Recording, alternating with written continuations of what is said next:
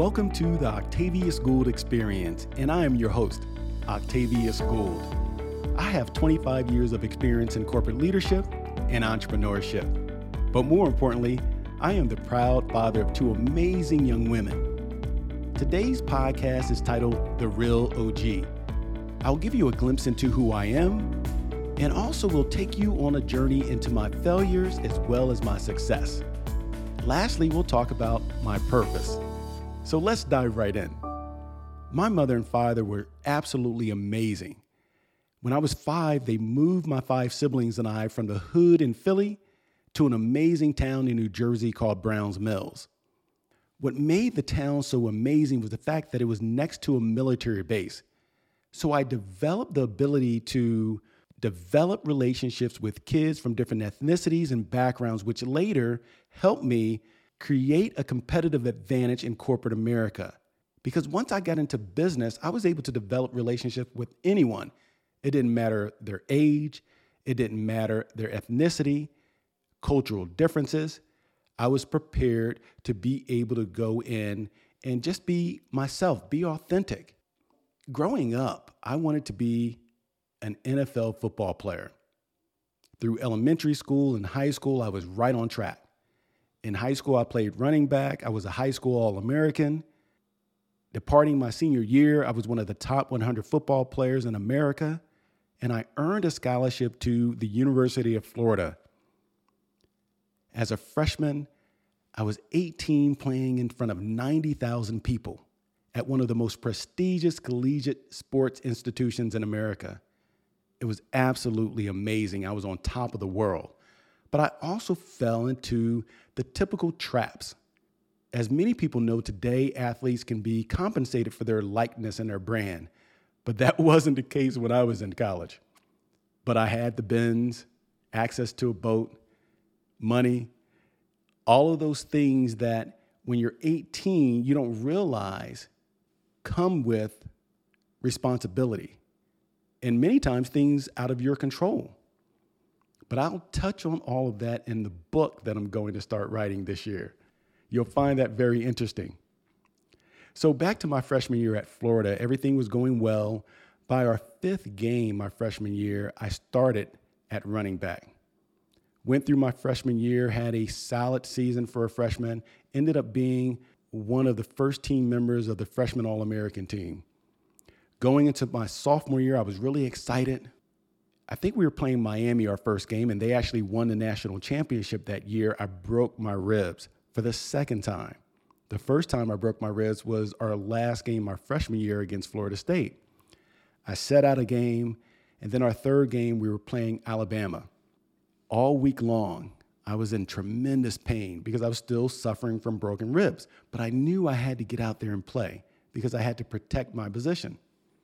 So I didn't start that game against Alabama. A gentleman named Emmitt Smith started in my place. And Emmitt had 224 yards that game.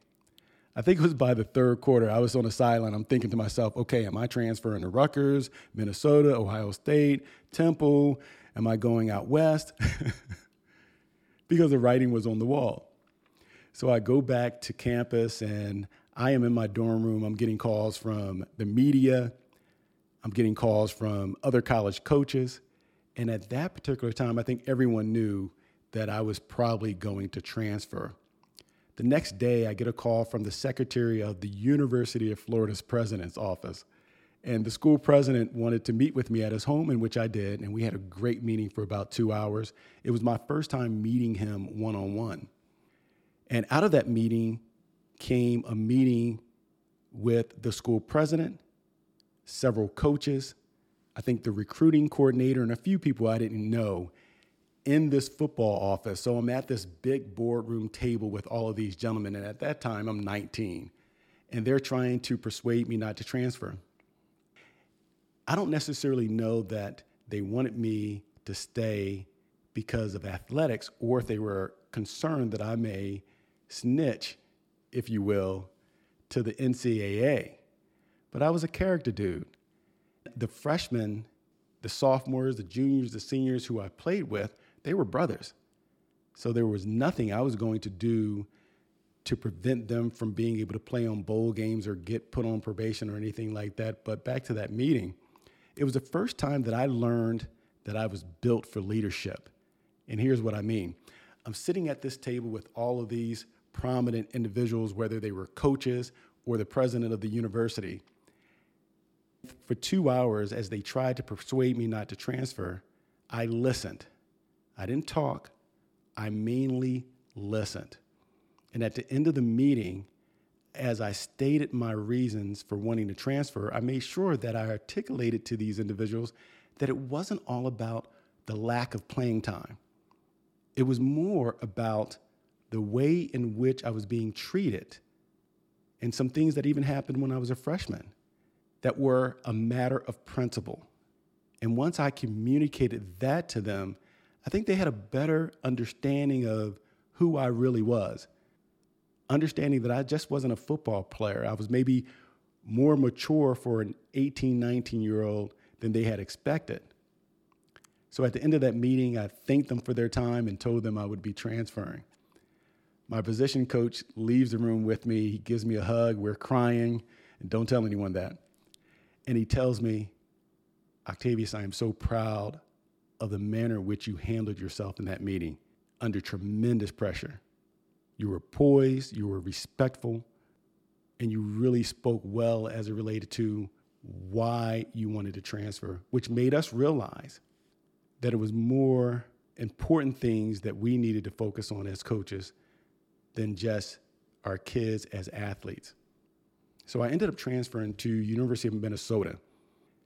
Ended up starting there. Everything was going well, but like anything else in life, you experience adversity. You go through the ebbs and flows of failure and success. I got hit with the injury bug. My college career ended prematurely a year before I was on track to go pro and make millions. And I was faced with the prospect of what am I going to do now? So I left school. I wasn't depressed, I was dejected. I felt like a failure because I had tried so hard to accomplish my goal of being in NFL, my purpose, at, at least what I th- thought was my purpose at the time. And I had done everything right, worked hard, stayed focused, did all the things my coaches asked me to do. Ended up leaving school and I became a statistic. And here's what I mean by that you're a statistic when you go from being a college athlete on scholarship to leaving the university without your degree. And there are so many athletes in that position, not even aware that there are even programs out there to help athletes return to school to earn their degrees within a certain time period. That wasn't the case when I played. So I go back home, and a year later, my mother passed away unexpectedly. So I'm 22, unable to fulfill my childhood dream of playing in the NFL, and the most important person in my life passed away unexpectedly. You know, seeing the pain that my siblings were going through, my father was experiencing, I grieved a different way. You know, I was able to process and cope a little differently going through everything that I was experiencing as it related to the end of my college career and losing my mother. But like many people, I should have had the courage to seek help. Even today, I speak to so many men who lack the courage to seek help from professionals to deal with mental instability, depression, or just simple issues. And as men, we have to be willing to be vulnerable. So, throughout my podcast, even today, as I'm just giving you a glimpse into who I am, I will relate some things that I experienced early in my life to my business life. And I'm hoping that people will take away valuable lessons that will allow you to make sound decisions and make choices that will put you in a better position than I was putting myself in at particular times early in my professional career. At 22, I'm dealing with the death of my mother. I'm dealing with not being able to play football. I'm watching all of my former teammates excel, many of whom played in the NFL. And I tell you, it was very difficult. And this is something that many people don't even know. I don't even think my siblings know this. There were times when I would have dreams. And these dreams, I would be playing in an NFL. And it felt so real. Then I would wake up and realize after about a minute or two, because it was so real that it took me a while to process things. And I realized that that wasn't the case. It was just a dream. That was difficult. And then I would have dreams that I was with my mother and it seemed so real. And I would wake up and realize after processing it that it was just a dream. And all of those experiences made me who I am today. And that's why you'll hear me talk about I am built different. Some people may wonder how is it that he's always smiling? How is it that he's always positive? He's always motivated or he's inspiring. It's because I dealt with so much at a young age that I realized my past failure and adversity could be the foundation to my success. And I use those things to drive me, to propel me into wanting to be better, wanting to do better. So, a year after my mother passed away, I decided to move to Atlanta. I got a Greyhound bus ticket. I had 20 bucks in my pocket. One of my former teammates at the University of Florida was living in Atlanta, told me it's the land of opportunity. There's so many opportunities, OG, come to Atlanta. And at that time, there was one team in France wanting me to give football another shot. They were going to give me a contract that paid me, not a lot, the hope of playing again and showing the NFL that I was healthy and I could play in the NFL, I decided to bypass that and move on with my life. And I got on that Greyhound bus. 18 hours later, I arrive in Atlanta. My buddy is like, It is so great to have you here. Let's do something. What do you want to do? I said, I need to go to your home, take a shower, and go get a job. and I did just that. I went to Bally's Fitness. I figured a former football player, I could get a job in a fitness center. so I got dressed, went to Bally's. I'm interviewing with the hiring authority, and he said, When did you move to Atlanta? I said, An hour ago. Talked to him about the bus ride on Greyhound. We laughed about that. He said, Why should I hire you? I said, Because I am going to be the best salesperson at this facility and potentially in your entire company. He said, How do you know that?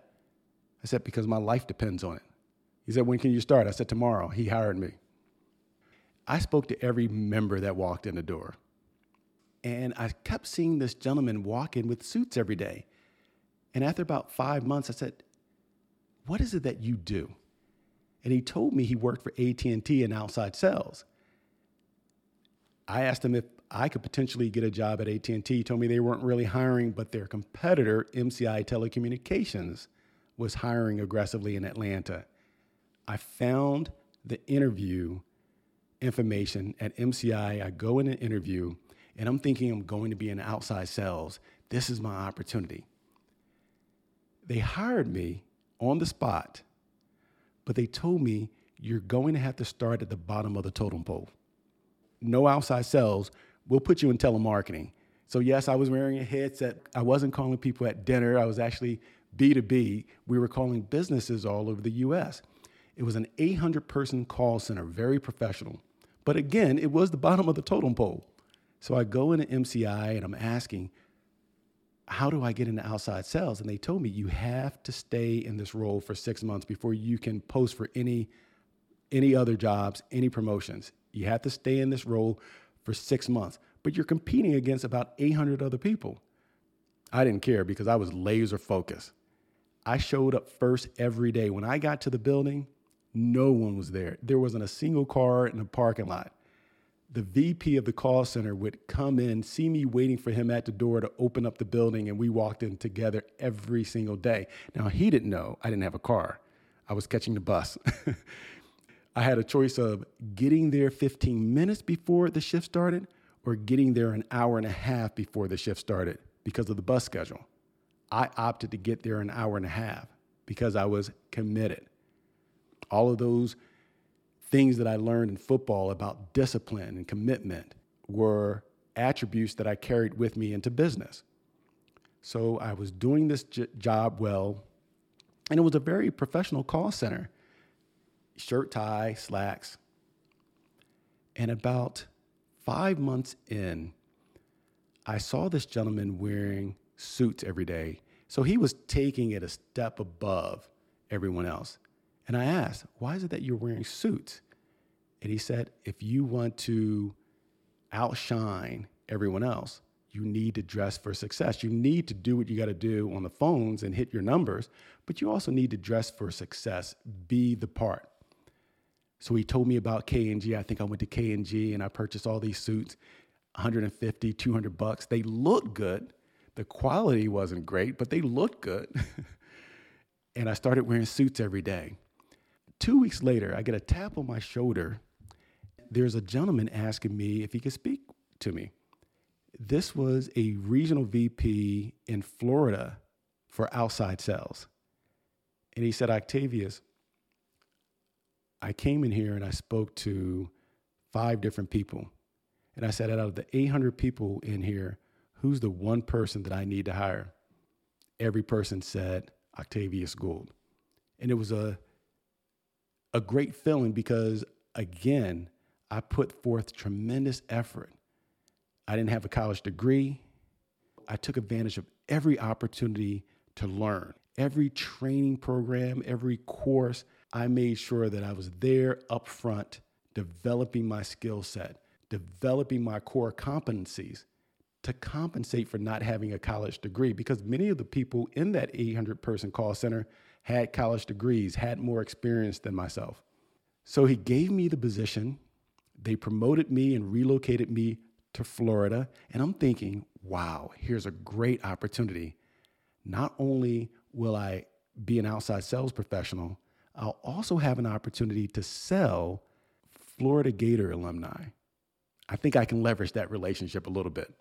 I go to Florida, actually Orlando to be exact. I'm meeting with the executives there and they're giving me my territory and they're telling me that I can only work on these low level accounts because they had major accounts and national account managers who focused on the big boys, all those big organizations, the Fortune 1000. And I said, okay.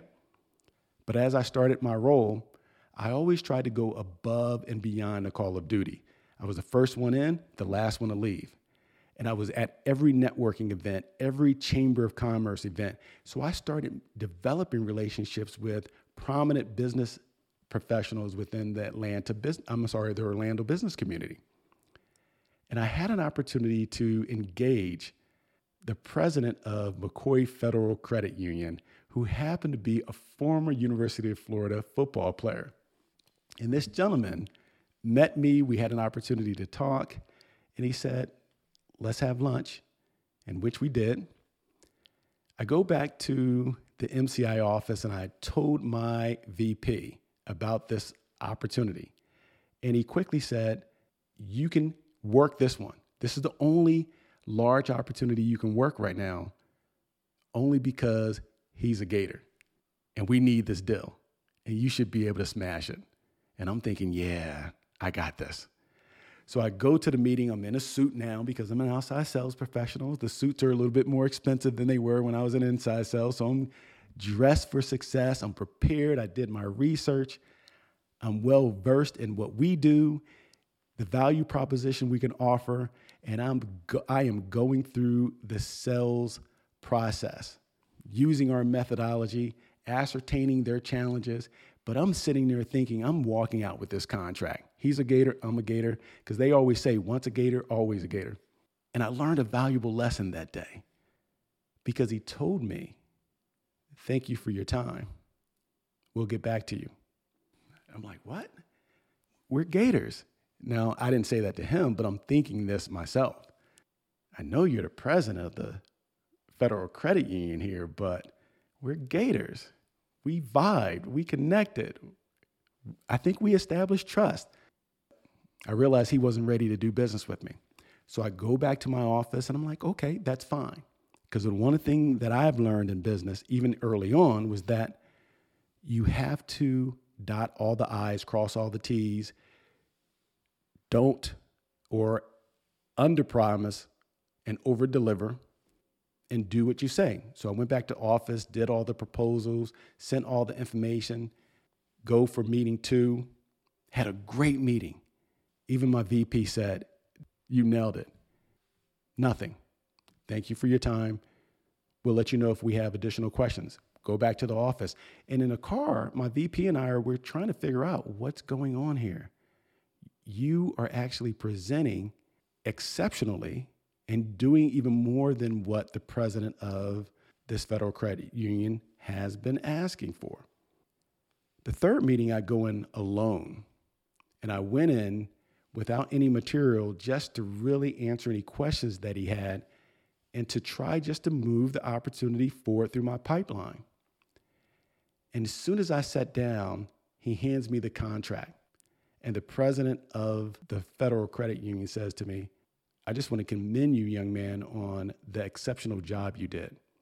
I would have signed 10 minutes, 15 minutes into our first meeting because you were so sharp, but I wanted to make sure you understood one thing you have to earn the right to do business.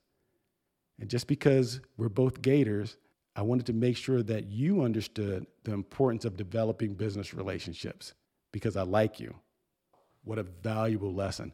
And this was 1994 when the president of this bank gave me one of the most valuable business lessons that I ever learned, a lesson that is a part of how I operate today, earning the right to do business. Never forget that. You have to earn the right to do business. It doesn't matter your price.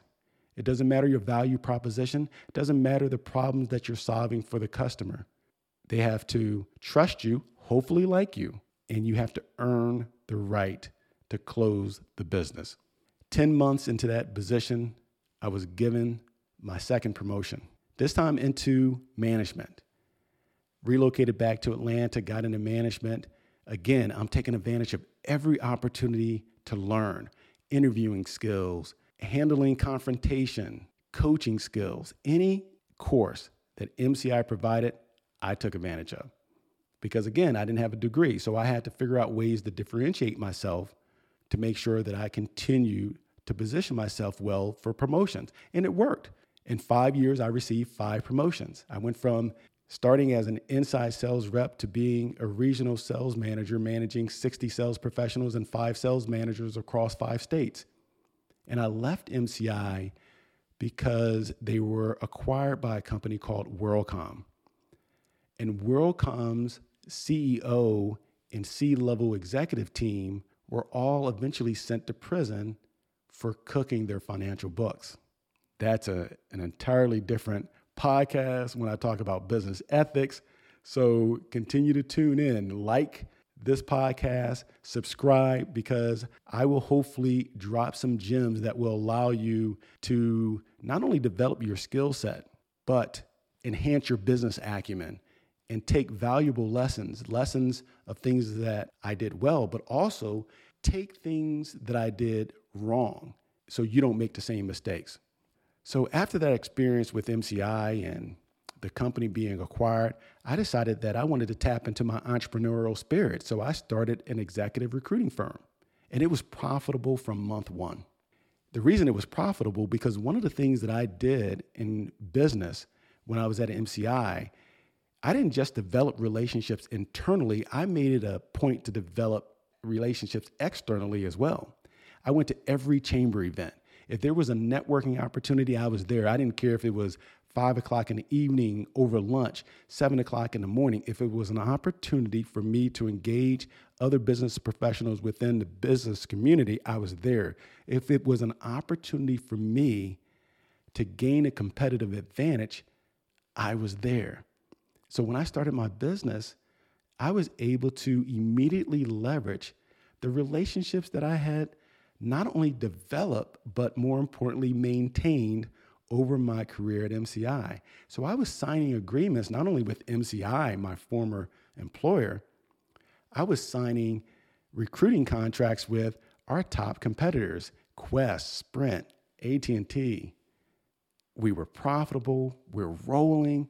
I'm young, so as the money's coming in, I'm spending. As the money's coming in, I'm spending it.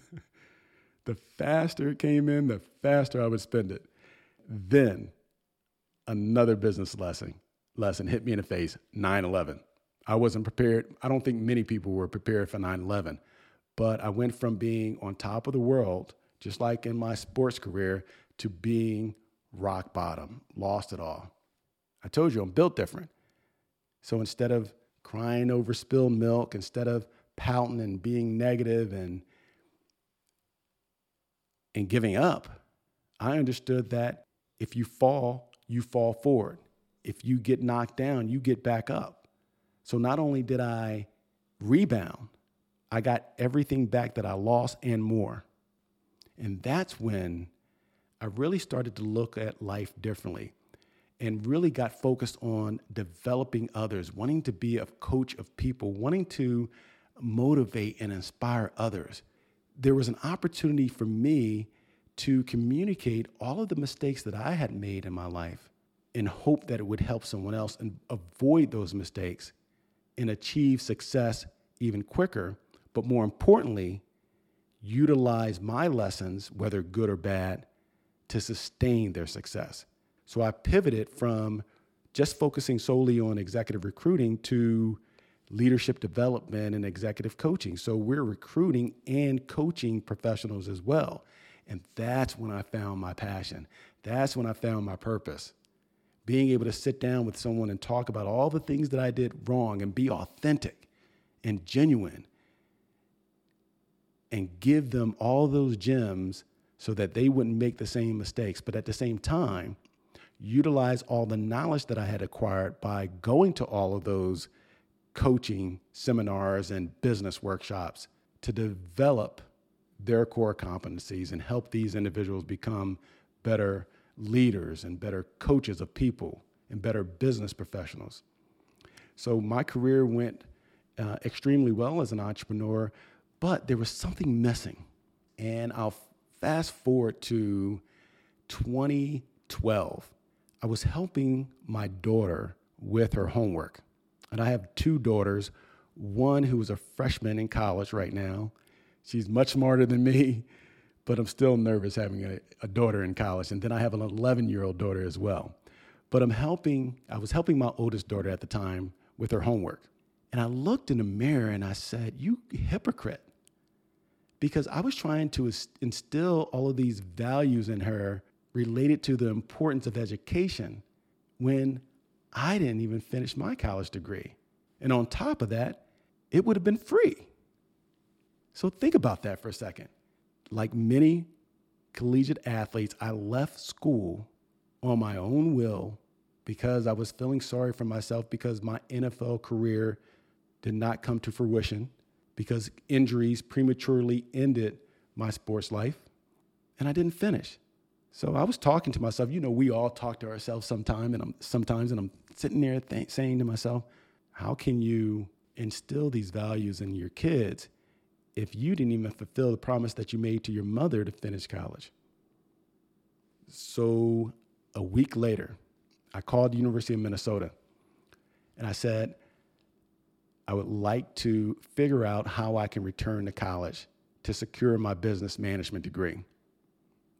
So they had me send my resume, some other information, and they said they would get back to me. Two days later, I get a call from one of their administrators and they told me, they said, Octavius, I know in your email you said that you thought you had a year to go to secure your business management degree. Unfortunately, because we're now on semester systems and you were on quarter systems, it would take you two years. But now, if you also add the fact that you were on, and she didn't say this, but this is what I term it the football program, where I wasn't even tracking towards getting a business degree. I don't even know what degree I was on track to get because at that time I was a C student. I recall a coach at the University of Minnesota telling me when I was being late to his meetings because I had classes, he said to me, Son, you're a great football player. Are you here to play football or are you here to be a student? And at that time, being 20, a year away from the NFL, you know how I answered that question. Coach, I'm here to play football. And that continued to bite me. And not because people were looking down upon me because I wasn't a college graduate, because I achieved success even without a degree. But it was something that I was feeling within myself a lack of pride. Because most people assumed I had my college degree, so they would say to me at networking events, So, where did you graduate? And I had to answer that question with, I didn't. Back to this conversation with the administrator at the University of Minnesota, she said, Octavius, it's probably going to take you three years, but I have two questions for you. One, you're a successful entrepreneur, so why would you even go back to college? And then two, why go for your business degree when you can get a different degree in general studies or whatever in less time? What she didn't know was that when I set my mind to something, I was committed. And I had a commitment to excellence. So for me, it was very important for me to go back to secure my business management degree, and that was it not in three years, in two, because that's what I set out to do. Once she understood that, the ball started rolling and I got enrolled. I think it was four or five months later, I was enrolled at the University of Minnesota working towards a business management degree, formerly as a C student two decades ago. At this time, I was 43. I was an entrepreneur starting my business day at 6 a.m. I think I ended my business day at about 5 p.m., 6 p.m., and then I studied or did college work until about 3 in the morning every day for two years, every semester, even summer, because I was so committed to finishing in two years and getting that business management degree.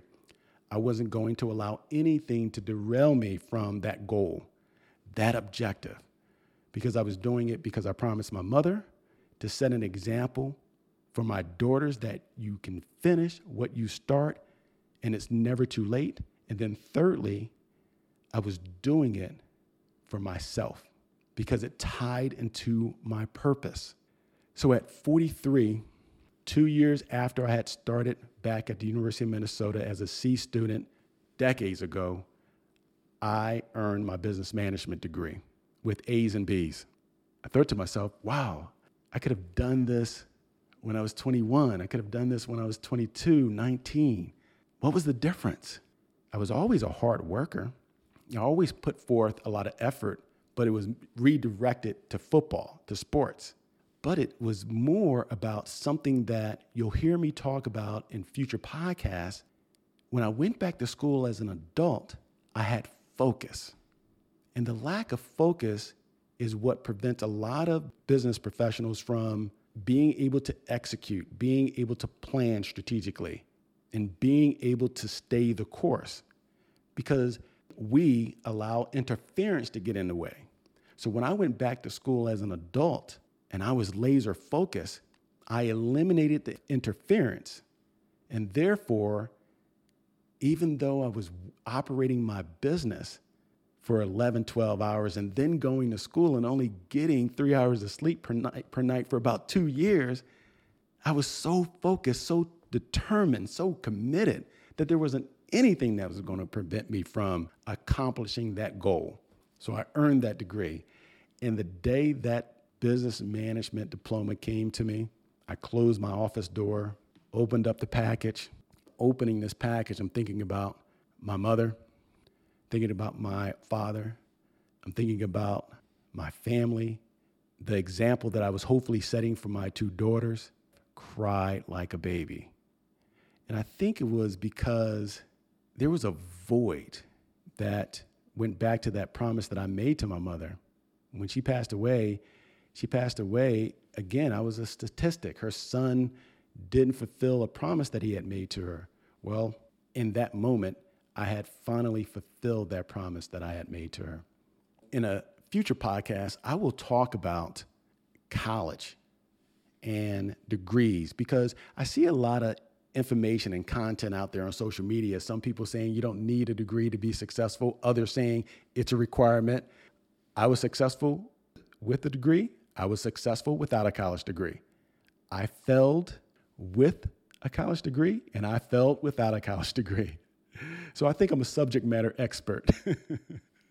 and I will have a podcast with guests, and we'll talk about the importance of having a college degree and how you can be successful without.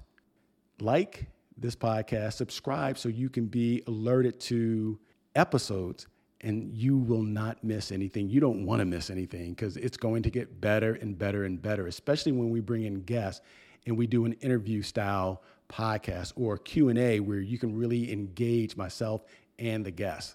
So let's flip to 2020. You know, COVID was was tough on us all. It was tough on us professionally and personally because so many people around us were dying. So many people were losing hope. So many people felt as if their life was hanging by a thread.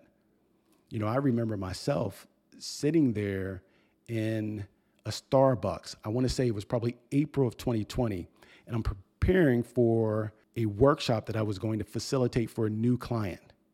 Just signed a contract a week prior, and I'm working on the outline, my methodology, and the agenda.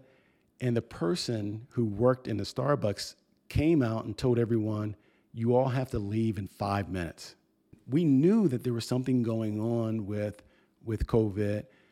And a gentleman at the table next to me said, Well, ma'am, I'm really working on something important. Is it possible that I can get another 15, 20 minutes? She said, No. We are closing every Starbucks in the United States within five minutes. That's when I knew COVID was serious. And I packed up and I left. And over the next several months, I made a decision that I was going to use this downtime to focus on me, to focus on self development. So I understood that I wasn't going to do the Netflix and chill. I focused on self development. I focused on understanding my weaknesses and turning those weaknesses into strengths. I tried to really peel back the onion and evaluate evaluate everything that went into who I was as a person and as a business professional. And I dissected everything. And I continued to read content on social media, read books, anything that was going to make me better, anything that was going to differentiate me as a business professional from my competition. But more importantly, I was focused on doing the things that I needed to do to satisfy my thirst for excellence because I have a commitment to excellence. I want to be the best. Some people talk about live your best life, live your best life. No, I want to be the best. And if I'm the best that I can possibly be, then I'll live my best life. But you just can't jump to living your best life without developing yourself. And that's what I did. If you look at my social media during any period of 2020, you will not see a negative tweet. You will not see a negative post. Every single piece of content that I put out there, whether it be a quote or some type of post, was of a positive mindset because it was bigger than me. I needed to make sure that I maintained that PMA, what I call PMA, positive mental attitude. It was going to drive me when I didn't know when the next buck was coming in. It was going to drive me when I had to dip into my savings to pay my bills. It was going to drive me to help other people who didn't have the strength or the courage to move forward. And even when I got a little down, I couldn't show it. The smile wasn't fake because that's just who I am. I'm going to smile every day because I don't have bad days. I may have a bad hour, but I don't have bad days because God woke me up. God gave me an opportunity to live, to breathe. It was all about just being positive and putting out those positive vibes that would help someone. And if I was able to help someone else, then I was helping myself because that fed into that passion I have for developing others. That fed into that thrill that I get to see others win. So I went through 2020 grinding, hustling. I, I, did the same thing in 2020 that I did when I went back to get my college degree. I prioritized what was most important. I would grind every day. I stayed focused, I stayed positive, I stayed motivated, and I stayed inspired. And the end result was I am now in the best position of my life professionally and personally because of all the things that I did in 2020 when things around me looked hopeless. There's a quote, and I don't know it to be exact, but adversity is brilliantly disguised as opportunities, I think it is. And I know I'm butchering that quote, but that's okay. You get my point. And I knew even in 9/11 when I had went broke, there were people who were successful. So what was the difference? Was it the lack of business acumen, the lack of professional maturity because I was spending money as it was coming in? In 2008, during the downturn of the economy, there were organizations like Uber that were founded. And I read about these organizations in 2008, 2009, 2010, when other people were crying about the economy and not being focused and giving up. You had all these companies that are prestigious organizations today that were founded during that recession of 2008, 2009. And because I was reading so many books, and I knew in 2020 that some people were going to walk away better, put themselves in a better position. Some people were going to create their own success. Some people were going to work on themselves and get better and separate themselves from the pack. And that's what I try to focus on. And that's why I try to stay motivated and inspired every day. But more importantly, that's why I try to inspire other people. Maintain a positive mindset when things aren't going well. Seek help when things aren't going well. Pick up a book, pick up a blog. There's so much free content out there on the internet that will help you deal with any situation. And I'm not talking about situations such as mental illness, depression. That's when you need to go see a professional, but more importantly, have the courage to seek help. I am talking about content and material out there that's going to help inspire and motivate you, content and material that's out there on the internet for free that's going to help develop your core competencies, articles and books out there that's going to enhance your business acumen, there's so much information out there ready for you to seek it, read it, absorb it, comprehend it, and then act on it.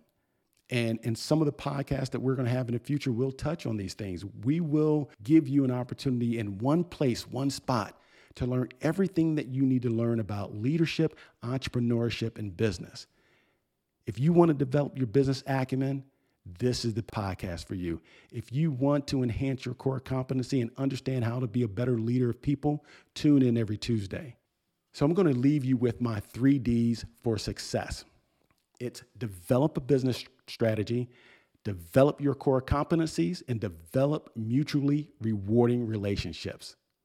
Again, develop a business strategy, develop your core competencies, and develop mutually rewarding business relationships. But let me take it a little further. When you develop relationships, understand it's not just about developing a relationship, it's about doing the things necessary to maintain that relationship. And understanding that it's not about what they can do for you, it's what you do for them. Sometimes you need to make a deposit first before you can get a deposit in your own account.